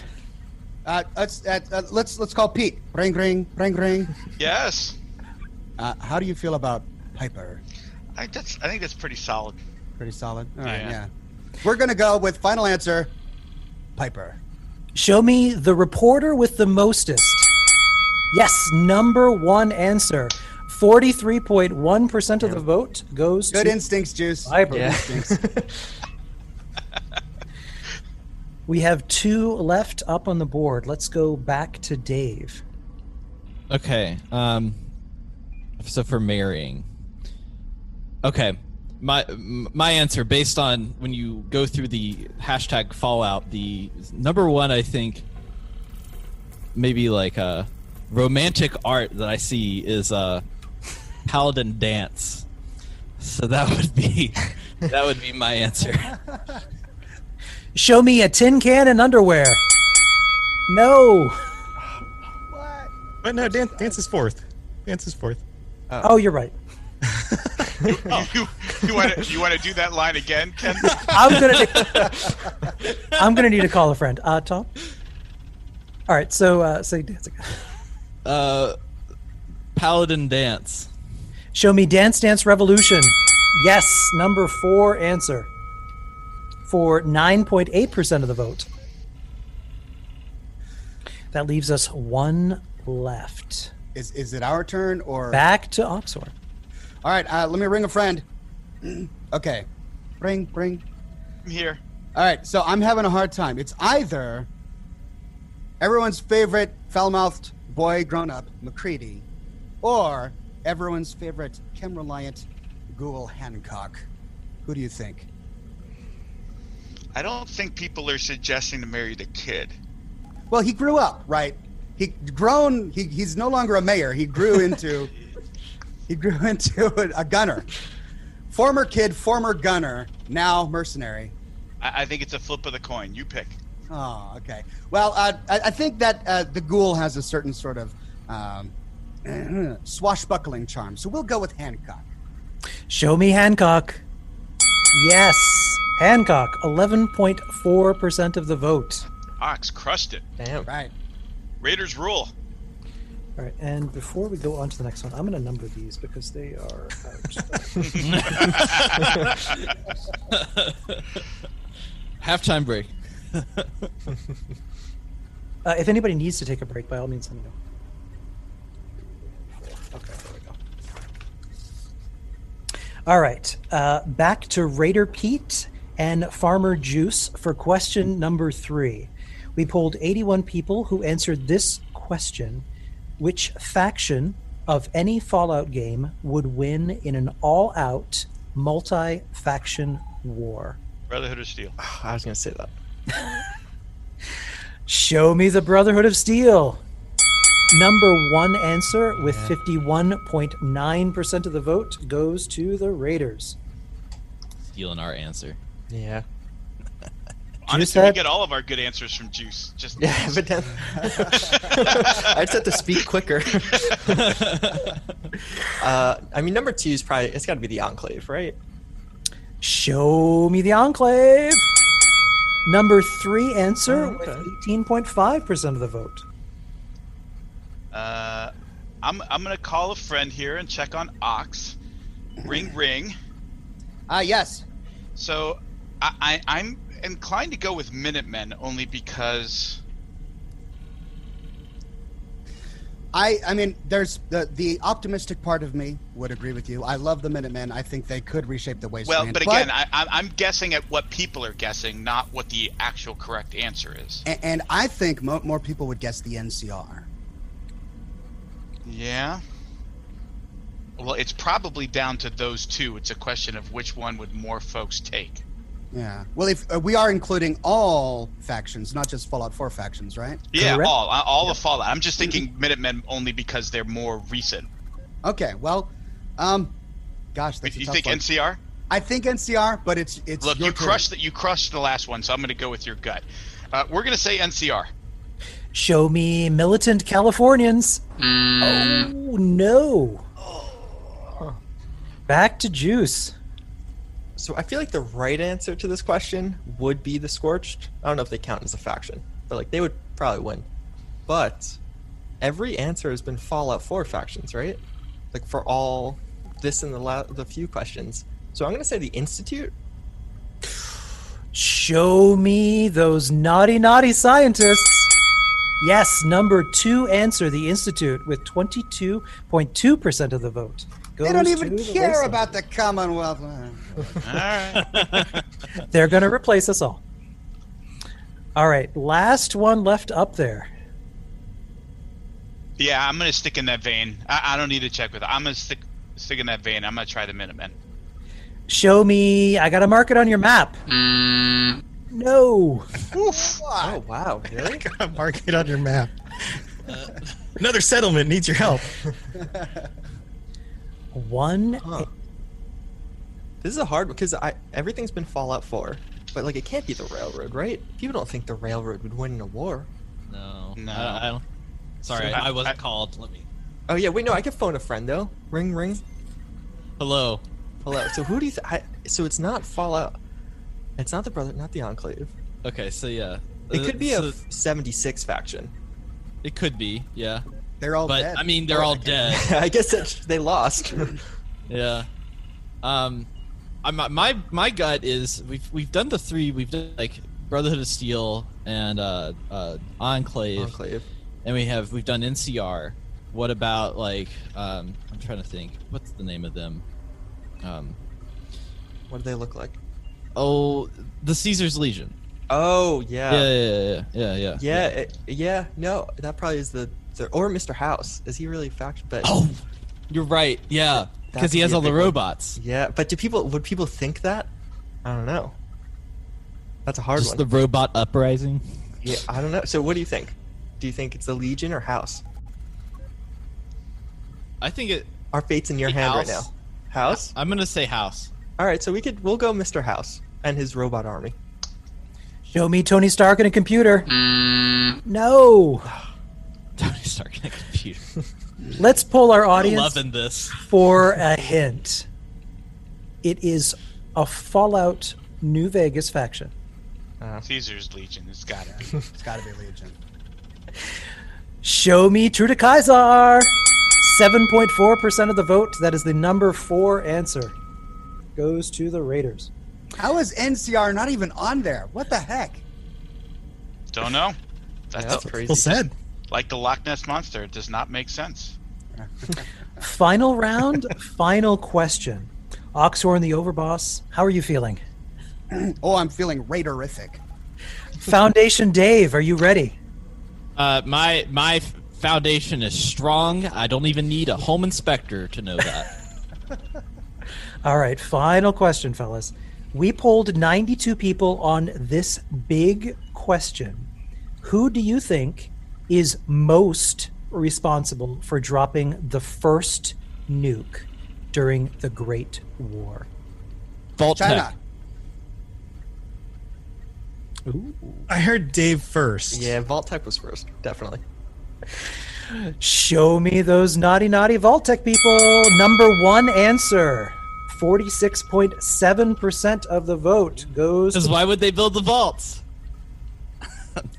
So, so in this answer, when we pulled them, Vault-Tec, the Enclave, and the U.S. were all tied together as one answer. Mm-hmm. So, Okay. can't you can't choose? Don't choose U.S. or Enclave. Those both work into the first answer. Well, his his first instinct was China, so Yeah.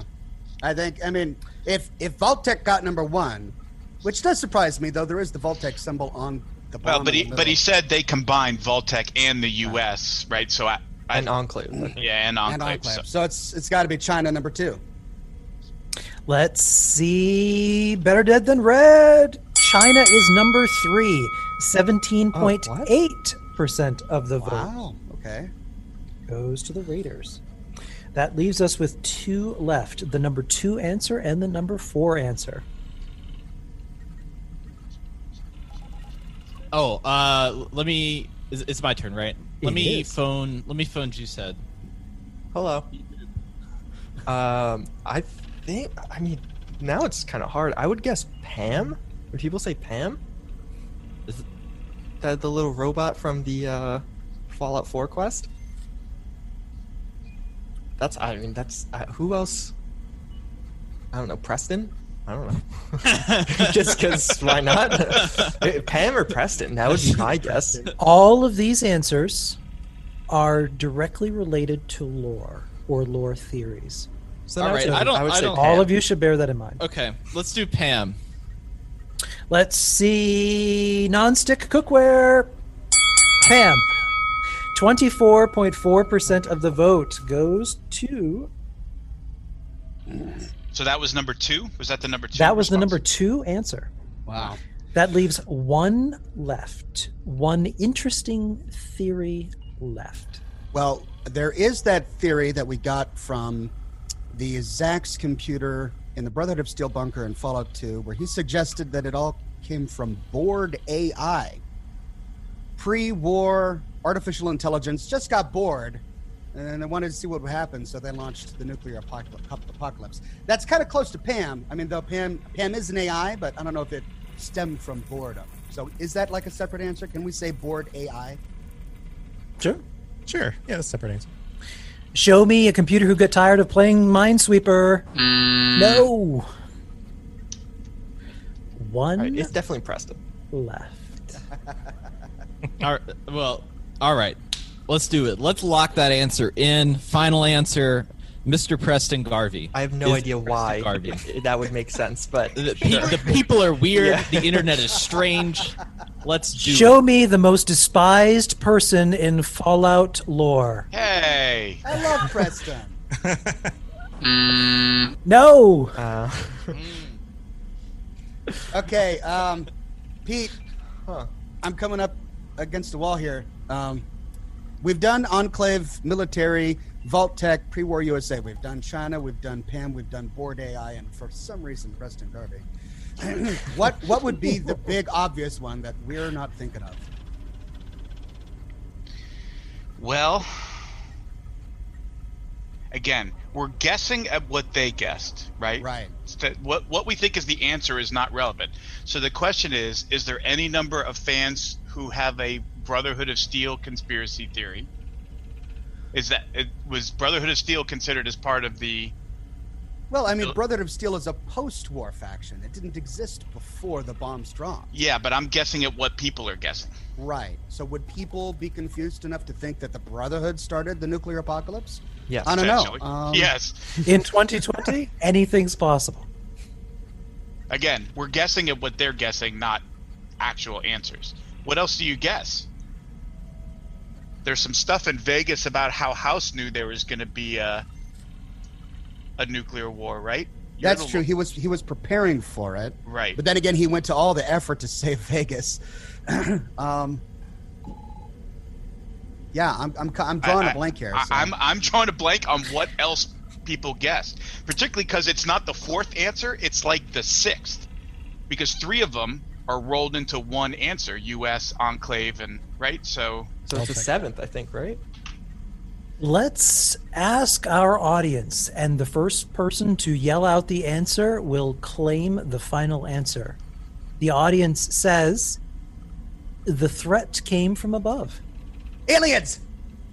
Oxhorn Oh, calls. Ox- Yeah. Show me Zetans. Yes, the number four answer. Well 11.1% of the vote. It was the aliens.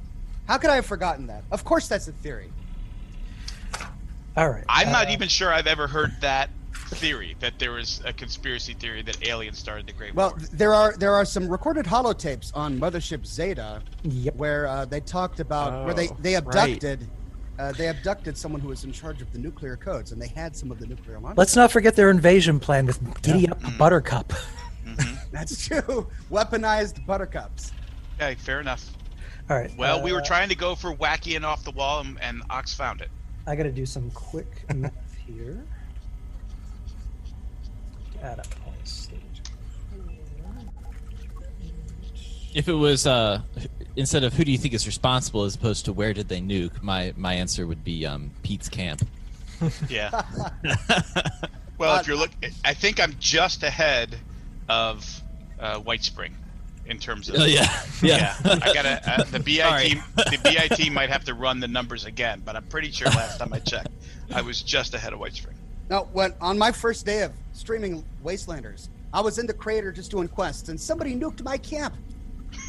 right in the middle of my camp, it was the dead center of the nuclear. I destroyed everything. That's Except a all my concrete. There's a question for you while I'm adding this up. Uh, when you play in game, do you play as Oxhorn? Like, is that your handle, or do you like go under the radar? Okay. No, I I I play on on a public snipe. server. I play as Oxhorn. I, I Yeah. people will bump into me all the time. It's Got stream sniped. yeah. I've bumped into Juice a few times too. I Yeah, yeah.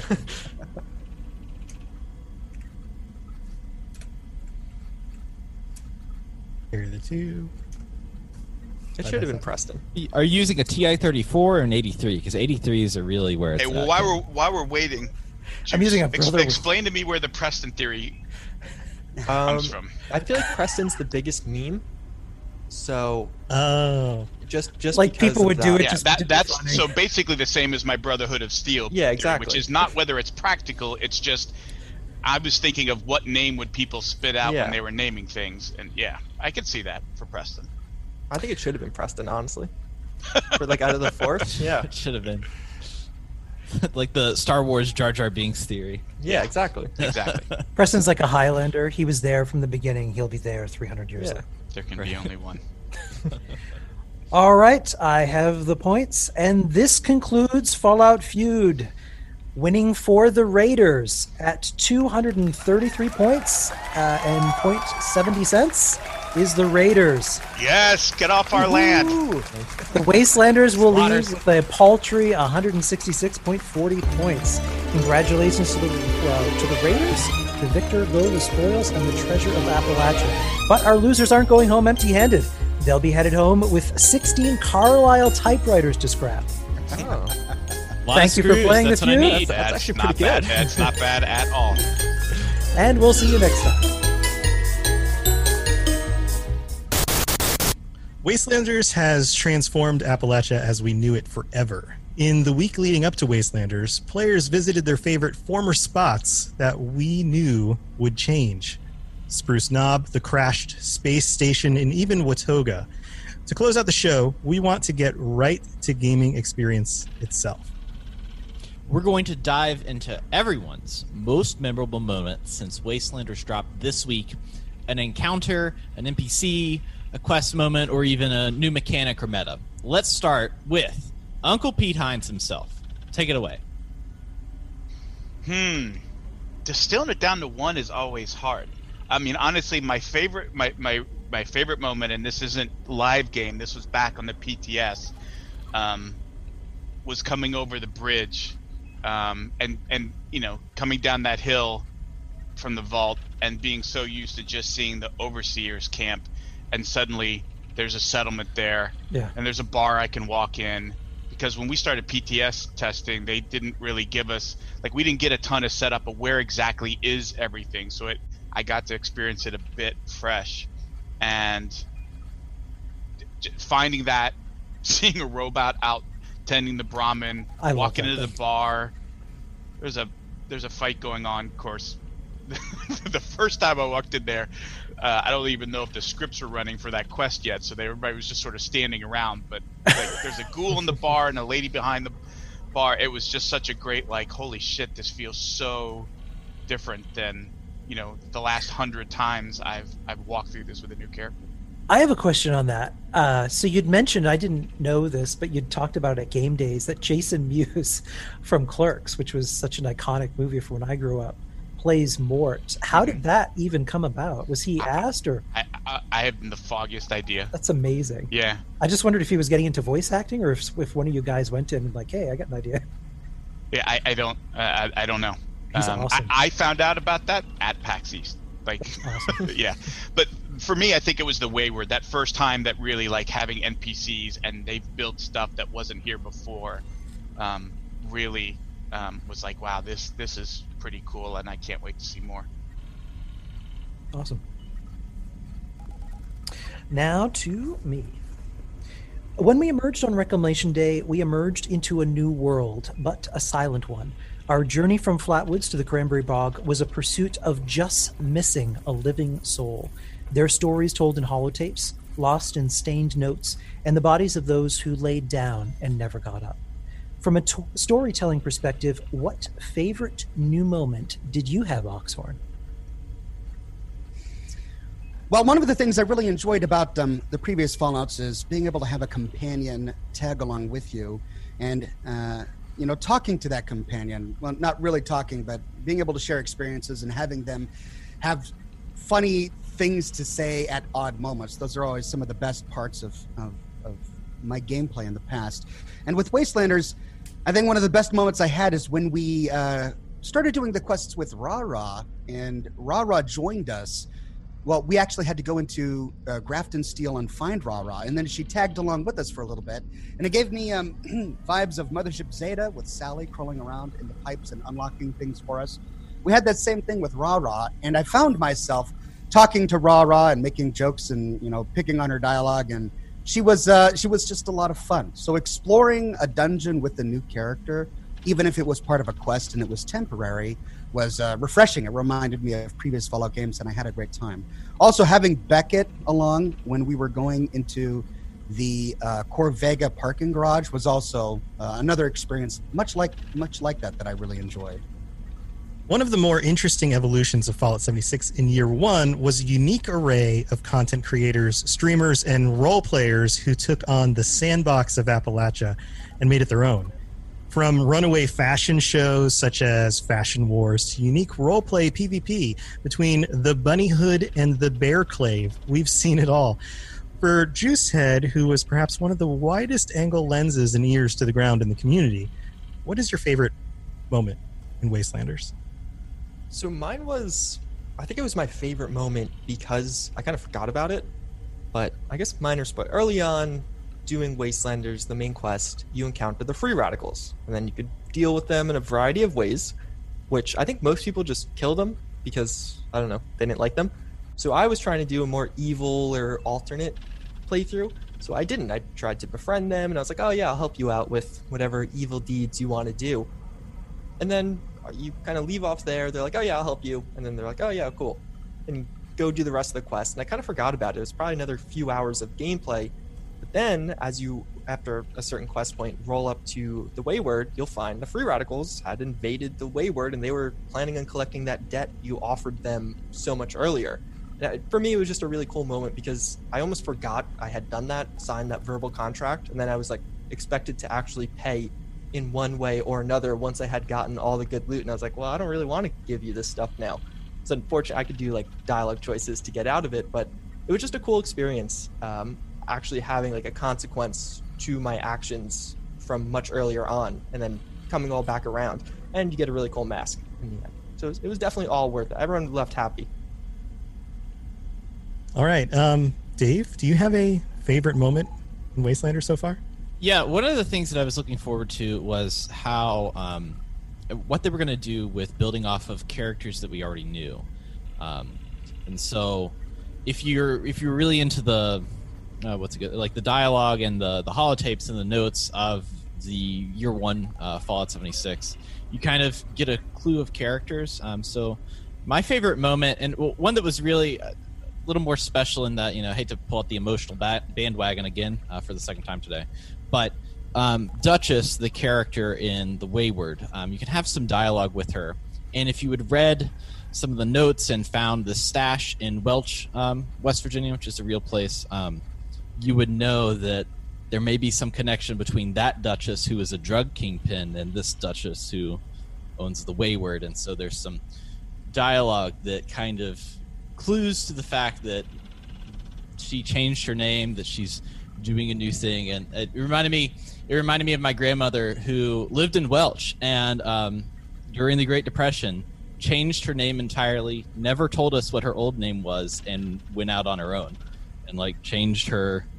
Uh, she went from uh, her, she went by a nickname named Jinx, uh, which I always thought was funny. Um, but I was kind of like, oh, cool. It's like they're taking these characters from this, you know, this time when we didn't see them or know them, and extrapolating them. And that one kind of hit home to me. It's like it feels more alive. It feels like that they're these are real West Virginians with with real stories. That's awesome. Very cool. Ken, do you have a favorite moment? Uh oh, hold on. I'm having trouble connecting to the That's show title. Just unplug it. All right, Ken, do you have a favorite Wasteland Wastelanders experience? Yeah, uh, in PTS, I only went so far as I wanted to to save the main storyline for when it launched. But I'll remember the the my favorite moment is after all of this buildup of of trying to chase down the overseer after all of this time. The moment you walk into her house and she's there in front of you, uh, and you have to face up to her this person who kind of molded you from an early age all the way up through the vault and then you know just kind of threw out into the world um, you have to to face her for the choices that you've made and basically deciding to carpet bomb nukes everywhere. Uh, owning up to that in front of her was a really surreal moment. The subtleties um, and like the little nuances in the decoration of her space is amazing. There are are little pieces from all of her adventures. She's got these artifacts and display cases. Um, finding her for me was like finding your dad again in Fallout 3, where there's so much buildup and it's is he alive? Is he dead? Is she alive? Is she dead? And then finally you catch up to her. Uh, I remember having a really emotional moment like, okay, you're still alive and here you are. And of course you want me to go do something. Um, I thought that was a really cool moment for me. Very cool. Now, for my moment, you, you probably think I would pick something very lore specific, but um, I'm going to go in a different direction with this because that's where most of you guys have gone. Uh, for me, it's the little details that make the world feel more alive. Um, and one example of this very early on is when you go back to your camp and you're having a conversation with, uh, I don't remember who it is. It's one of the settlers, maybe. Um, it's before the free radicals come up and approach you for the first time. You're having conversation out there by your camp. And when this was happening for me, the person I was talking to was framed in the middle. And as the conversation was going on, in the distance, I can see very slowly wandering like toward me two objects. At first, it looked like one, and then it was two, and I realized it was two people. If I didn't realize they were people at first, and they're like, "Oh, there's two people. Oh, they're armed and they have weapons out." And it actually forced me to cut the conversation short and then deal with these two individuals who were approaching me and it felt like a very realistic like hey i'm having a conversation. Oh something else is happening. I need to change my attention here. Um, the fact that the game is doing that and i don't ever remember that ever happening in another fallout game because i believe the world pauses whenever you have a conversation in fallout 4 or fallout 3 it's you're just having that one conversation. Nothing else is happening i, I believe. Um, but in this the world keeps moving and that's the way the world actually works uh, and that kind of little detail and, that's one of a number of little details that happen in this game that really make it feel alive and kind of like you're really in the situation and you have to just be aware I, I, don't know that that really made it feel like a kind of new experience in fallout that still made a lot of sense and felt real to me and then for the uh, final moment here, there's going to be another floating Mr. Handy who's going to remind us that the uh, it's time to close the show. Uh, so, Tom, then you can lead the closing. Yeah. All right, everybody. Thank you for joining us for this episode of the Fallout Hub, and thank you to our guests, Pete. Thank you for joining us. Is there is there anything you'd like to share to end out the episode, and how can people get a hold of you if they'd like to reach out to you? I feel like everybody knows where to find me. they, they have no issue finding me and telling me what they think. Um, I, I, am a DC Deacon on pretty much any platform that you can name. Um, thank you guys for for having me here. Thank you for for um, uh, what all of you do to help um, amplify and talk about uh, not just Fallout 76, but the world of Fallout, the amazing stories that it contains, um, the fun that it has, the community that's built around it. I'm glad that everybody's enjoying Wastelanders so much and uh, looking forward to what we have to come in 2020 uh, and beyond. So stay tuned. Thanks, awesome. Pete. Oxhorn, how can people get a hold of you? Um, uh, really, I'm just at Oxhorn on Twitter, just at Oxhorn. I don't really use much uh, uh, other social media uh, except YouTube, of course. I've got my YouTube channel and uh, Twitter. That's about it. So people can shout out to me there. I, I don't always respond, but I try to respond every now and then. And of course, I'm constantly producing new content on my channel. Yeah, and you've also been streaming a lot of live stuff for Wastelanders, so people can tune in. I have, yeah, and I try to be pretty responsive to the chats. So uh, I've got a few more Wastelander streams c- coming up, so you can come on down and join the fun. Awesome. said or Mr. Head, as as I like to call you. Uh, yeah, no, I'm mainly on YouTube, also on Twitter, but pretty much everywhere you can just find me under Juicehead. Um, you might find some pictures of bodybuilders along the way, but I'm definitely in there somewhere. Um, but yeah, pretty much just Juicehead everywhere, making Wastelanders content right now, but Fallout overall. Awesome. Thank you everybody for joining us. That is this has been a blast for us and this is something that we've been looking forward to ever since we were able to put this episode together. Um, if you'd like to tune into more episodes of the Fallout Hub, then you might be watching this on a video, you might be listening on podcast. We are available on all the different podcatchers, uh, Apple Podcasts, Spotify, all the different places. Um, I'm your host, Tom or Robots. Uh, if you want to find out more about the Robots Radio Network, that's robotsradio.net. You can check out my podcast at uh, the Fallout Lorecast, and you can find me on Twitter at robots underscore radio. And then Ken, Ken, let them know how they can get hold of you and your Actually, projects. I'll, I'll go last because I've got that. Uh, Okay, we'll go to Dave. Dave. Sure. Uh, you can follow me on Twitter at Dave Chafinz. That's kind of my personal account. Um, if you want to go back and listen to old episodes of Vault Boys WV, which kind of covers the first year of Fallout 76 and two West Virginia's playing West Virginia's playing and experiencing that, you can find that archive online. I also do a show called Mystery Time Live, in which I take a bunch of pop culture mysteries and uh, try to solve them in the most unorganized methods possible. um, uh, that's it for me. And you can find me at Fallout 76 Podcast, uh, the Chad Fallout 76 Podcast. Uh, we're on YouTube uh, and all of the podcast players. And now to play us out is Memphis, Tennessee based indie band The Marty Ray Project with their beautifully acoustic cover of the iconic Country Roads, the regional emblem of Appalachia. The story of year one is the story of the community who gave it life. For those coming back to the game or picking it up for the first time, what follows are wishes and messages from all of the streamers, podcasters, factions, and groups to check out for yourself.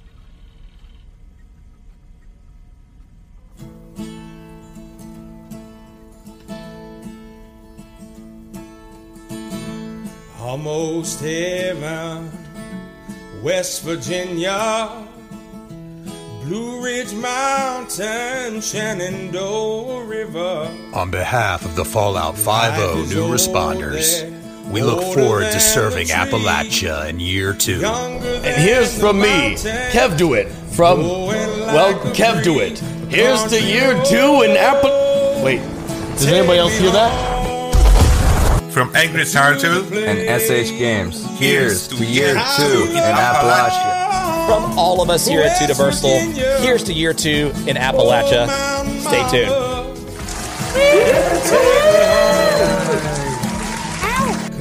Hey everybody, Medic here, and you can find me at www.twitch.tv backslash medic1556. And here is to year two in Appalachia. This is Appalachia Howie and Pantagruelia from F76 Art Project. And we want to wish you all a fantastic year two in Appalachia. From everyone here at the Munchkin Jesse channel, we want to wish you a happy uh, two years in Appalachia. Take me home. Hey y'all, Bearded I Am at Wasteland Brews from Twitch. Cheers to year two, Wastelanders. From the Brotherhood of Steel Appalachian chapter, here's to year two. Ah, from the Enclave Armed Forces. Year two in Appalachia. From the head of the table, Mr. Grawl, and the rest of the security, here's to year two in Appalachia. From all of us here at the Fallout 76 Discord, here's to year two in Appalachia. From all of us here at the Minutemen of West Virginia, here's to year two in Appalachia. I should have been home yesterday. Oh, yesterday, country road. From Nakari 206 with the Fallout Photo Mob, here's to year two in Appalachia. G'day guys and girls, this is Tyrone, or better known as Tia. Just giving one last cheers as we enter year two of Fallout 76. This is Rekha Renee and all of her best friends at Facebook Gaming wishing everyone out there a great year two in Appalachia. From all of us here at the Vultures, here's to year two in Appalachia. From all of us here in the WVR, Here's to two years in Appalachia. I'm Rick McVick. I'm Vendertron. And I'm Shalene. And from all of us here at That Fallout Show, Congrats on the launch of Wastelanders. See you in Appalachia. From all of us in the Free States Militia, here's to year two in Appalachia. The Reddit Follow Network's looking forward to another year in 76. Are you ready?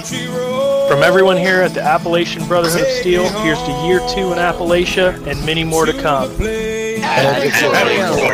I belong West Virginia, Mountain Mama, take me home.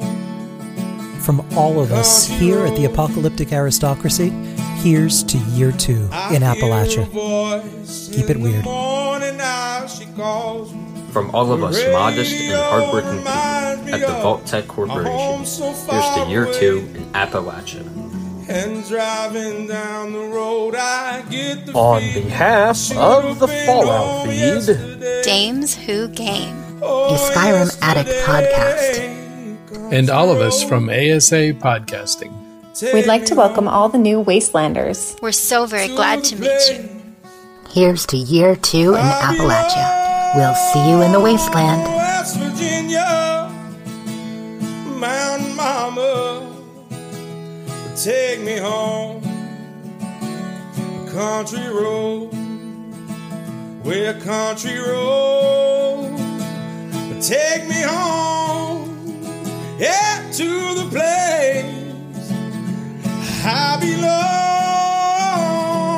West Virginia, Mountain Mama, take me home. Country road,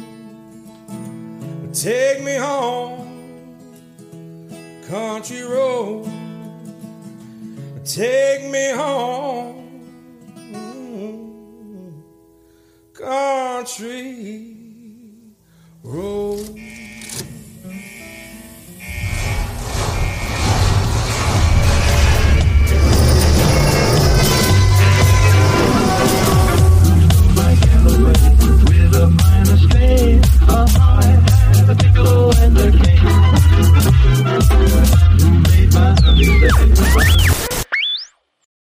been listening to a Robots Radio podcast.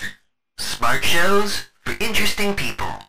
Check out all the shows at robotsradio.net. Ever wanted to be a content creator but had no clue where to begin? Come join me as I sit down with content creators that have already faced the challenges you're up against as they discuss the tips and tricks that help them be successful. Here on The Content Creator's Guide, available wherever podcasts can be found.